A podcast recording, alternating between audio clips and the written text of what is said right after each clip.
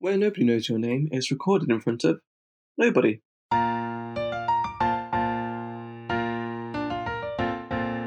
Hello and welcome to Where Nobody Knows Your Name, a Cheers podcast. Today we're going to be talking about the episode Cheerio Cheers. This is season 3, episode 22. I'm John. And I'm James. And what do you make of this episode, James? Interesting one. Uh, High stakes, interesting themes, lot to talk about. It aired on the 11th of April, 1985. Directed by James Burrows and written by Sam Simon. Let's talk about the cold open, which from this cold open, I was like, ooh, there's a ooh, lot to unpack in this episode. This is going to be a heavy episode here. And what way is that, James? Well, because Carla arrives late, which is not the first time, so nothing unusual there. But she apologizes to Sam, you know, for leaving him without a waitress, and Diane, you know, is offended because she is also a waitress, but apparently doesn't count. When she arrives, she starts talking about a crisis of faith, John. You know, do you know the detail which I quite liked in this? The biggest reaction came from Coach. And we've talked a bit before about how Coach and Carla are kind of the two characters who have faith the most in terms of religious faith. And his reaction's quite dramatic. But you've gotta believe Carla, basically. Yeah, but she she's lost faith because she's always down on her luck, but now she's pregnant with her sixth child as a single parent, struggling with sort of irregular hours in a job, and just sort of struggling altogether. You know, this morning I was thinking I'm not married, I'm carrying my sixth kid. I'm broke, I live in squalor.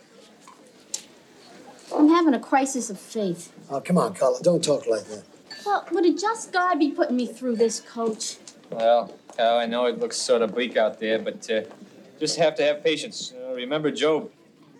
Cliffy's right, honey. You got a good job here. You're in great health. I don't know.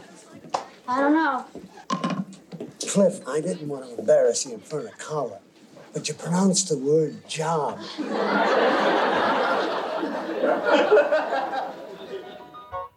Very interesting cold open there. It set up quite a dramatic episode. It is quite a dramatic episode still, but uh, not not in terms of Carla really. It's almost a MacGuffin, isn't it? Her crisis of faith, because it sets up the main plot, but it's not about Carla's crisis of faith, really. Yeah, maybe it's the idea that God's actually on her side and does something good for her, restores her faith.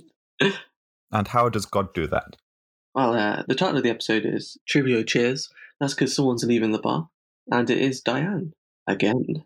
I, I would say Sam would be quite annoyed because this waitress leaves and comes back, but really, I don't think Sam cares that much. We find out quite early on in the episode that Frasier has been offered a job in Bologna, Italy, a six month tenure, which means Diane's going to be back in six months anyway. What's the problem? Exactly. So they're going to Europe. Oh, faraway land, mystical, romantic, other stuff. European. It's one of the oldest universities in the world, is it not? The University of Bologna. I don't know. I feel like you've got some facts on it. From what I understand, its psychology department is one of the oldest in the world, what was stated in the episode. Uh, so, you know, very highly reputable and understandable that Frasier wanted to take up this opportunity. And uh, when when he tells Diane, she's a bit taken aback by the idea that they're both going. She says she's got to sort a lot of things out and put a lot of things in order before they can go, including Sam being one of them, which freaks Frasier out.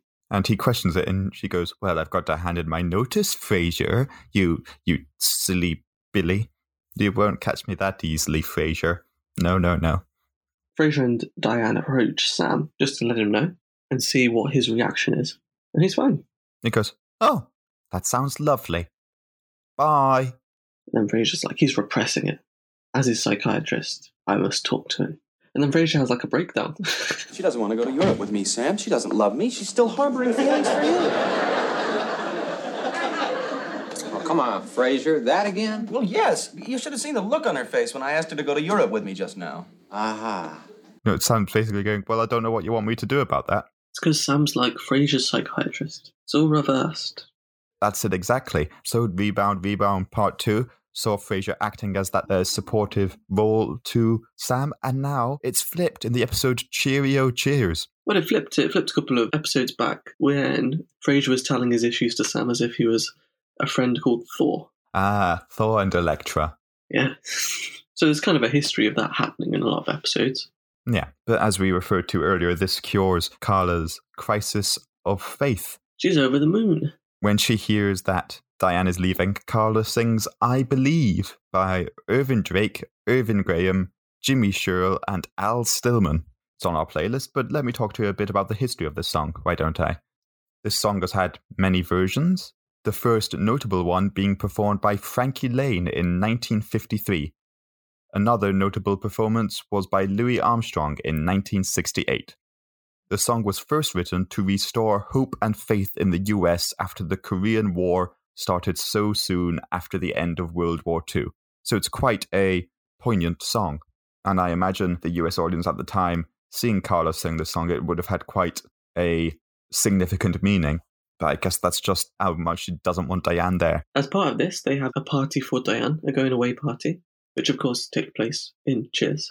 So they have a big sign up, Bon Voyage sign, I think, to uh, see her off, and everyone has sort of their moment of goodbyes. She says goodbye to Cliff and Norm, and then Carla, and then, oh, Coach, of course. And it's just her and Sam.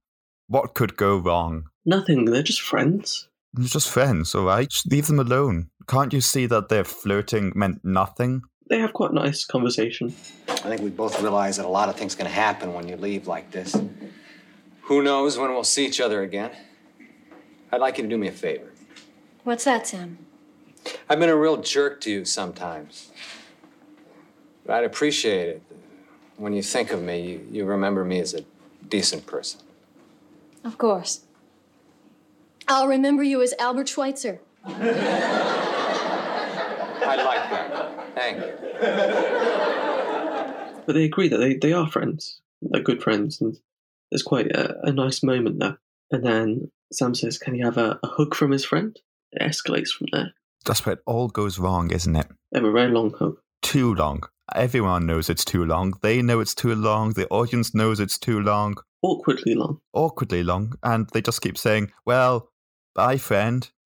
See you later, buddy, amigo, etc. And then they uh, unhug, is that a word? And they're about to say goodbye. And then they uh, have a passionate kiss. Very disappointed in them, John. Diane forgets all about Frasier. There's a setup towards this a bit earlier on between a conversation of Sam and Coach. And Coach sort of describes uh, the future that he imagined. You know, Sam, I, I gotta tell you, I, I can't see Diane going off with Doc like that. I always figured that you and her would uh, get married, you know? Oh, come on, Coach. No, no, I'm not kidding. I, uh, I, I pictured a, a, you moving to a little home in the country with a rose garden out in the front and a nice little room in the back for me. And, you know, every Sunday night, Diane would make us a, a fried chicken dinner, and we'd sit on the porch, listen to the ball game. I'd bounce you kids on my knee. God, it was going to be a happy house. Well, I guess that's gonna be Frasier's house now, Coach. Well, you can come by anytime, Sam. But call first. And the thing about this uh, description is it, it reminded me of and Coachy Mix 3. That's all about how Coach is almost a third wheel to uh, the Sam and Diane relationship. And I think he paints a really nice picture of what I think some people wanted the show to end with. Yeah, I think that is it. There's a lovely joke in there where he's talking about how he'd have a room of his own. And this is a joke which has been established in many sitcoms. They did it in Friends once where Chandler said to Monica, We'll have a room above the garage where Joey can grow old. But it's so much more poignant coming from Coach, who has not just been a surrogate father figure to Sam, but to so many people in the bar. Well, including Diane. Yeah. But I think that was a really nice moment, and it kind of builds up towards what happens later on in the episode. Exactly. So the stakes are high. Diane's fully prepared to leave Frasier, and there's a line which Sam gives, which compares what a relationship with Sam compared to being in a relationship with Frasier. Maybe Frasier can give you a ironclad guarantee of a lifetime of security. But with me, it's a day at a time. Now, if you can live with that, call. She goes back to Frasier because she was concerned that if she went back with Sam, it would just be a one night stand and whatever, whatever, whatever. And she wasn't willing to do that because you know she wouldn't be gaining anything. If she were to be with Sam, she wanted to be in a healthy relationship with Sam. I think is the gist. However, she still very passionately kissed him, which I would imagine would cause troubles. So I think that's where this episode sets up the remainder of the season. Diane's leaving, cuts to the end of the episode, and she's calling from London. It's a very tense call. He says to Diane that he doesn't think that they are friends. And she says, Well, what have they been doing for the past few months? And he says, Kidding themselves. And then there's, uh, again, quite a poignant kind of thing gets said again. And I think that the closing lines are Sam asking Diane if they do postcards in Europe. I'm almost sure of it.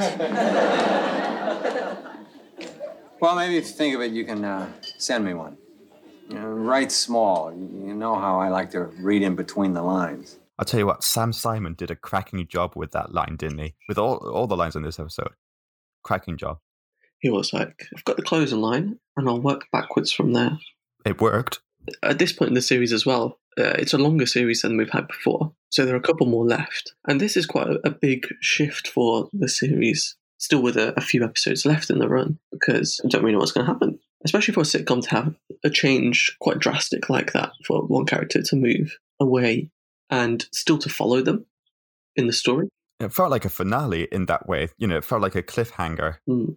You know, people will go, well, what's going to happen? She's away for six months. What's going to happen when she comes back for next season? But no, there are more episodes to this season. Stay tuned for next week. I'm looking forward to it. That's the trivia doorbell, James. We've got some lovely trivia mail. Do you want to kick things off? Postcards all the way from Europe, John. that far flung land. We've got postcards from down the road in Europe. I'll kick things off. So when Frasier breaks the news to Diane and says that he'd like her to come with her, she lists a few things that she has to take care of before she leaves. Can you name that list of things? Her apartment, her Sam, Sam's one of them. her dry cleaning, Yep, any classes she's doing. yep. And plants, James. That- That's the big one. She's got a big plant. No, no, it isn't. That's, that's huge one. It's like a triffid. got my triffids and my Sam. Is her apartment now just like the set of Little Shop of Horrors? Just one big plant going, feed me, Frasier. Yeah, that, that's pretty much what happens. what is Coach's response upon hearing Frasier is going to the University of Bologna? He's surprised to hear that there's a university dedicated to Bologna meat. University of Bologna. I can't believe they need a university for a thing like that. I know it's a complicated meat, but Uh, Coach? which is a, a good coach moment. I like it. In this episode, uh, Carla gives Diane a going away, written down sort of Italian phrase that Diane can use. What is uh, the translation of that message? Something about peroxide? It's uh, Excuse me, Mr. Pharmacist, where do you keep the peroxide? A nice parting gift from Carla to Diane. I like the fact that it showed Carla's knowledge of Italian because we know culturally of her Italian roots, but I don't think so far we've seen much of her using the actual language of Italian. So that was that was nice. You said that people provide a goodbye gesture to Diane, but what gesture do Cliff and Norm provide? They give each other a kiss. Yep, that's it. They go to leave, and they, she goes, "Guys, after all this time, can't I get a kiss?" And they go, "Well, she's leaving after all." And then they kiss each other and laugh, and then they go, "Bye, Diane." It's come a long way since the boys in the bar. In their long, awkward hug between Diane and Sam, they use quite a few words to describe the word friend. I was wondering if you could uh, name drop a few. Friend, buddy, pal, amigo, Mm-hmm. Mon ami, compadre, compadre. Yeah, there's a chum. not partner No. because they're not lovers or cowboys. Got one last question here. How does Diane describe Sam's morals and intelligence in comparison to Frasier? Loose. Yeah, she tells Sam he has the morals of a rutting sea elephant and the intelligence of lint. so mean.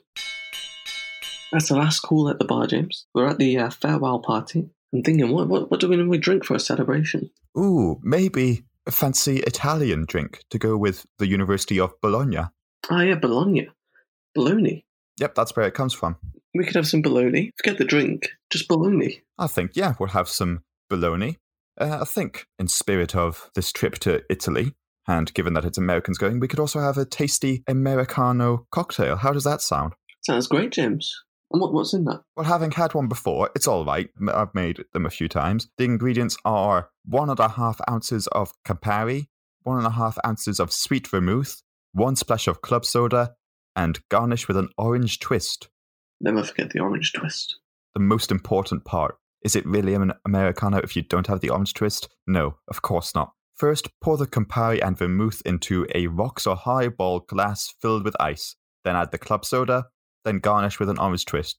Simple. Sounds delicious. Both Campari and vermouth, obviously, very strong flavors. Campari is a particularly bitter one, but I think that's what the club soda's for, to balance that. And, and to clean stains. Yes, So, should we say, James? We'll raise our uh, Americanos. with a nice hock of bologna. Yeah. And we'll, uh, we'll say, Excuse me, Mr. Pharmacist. Where do you keep the peroxide? This has been Where Nobody Knows Your Name, a Cheers podcast. Thank you for listening.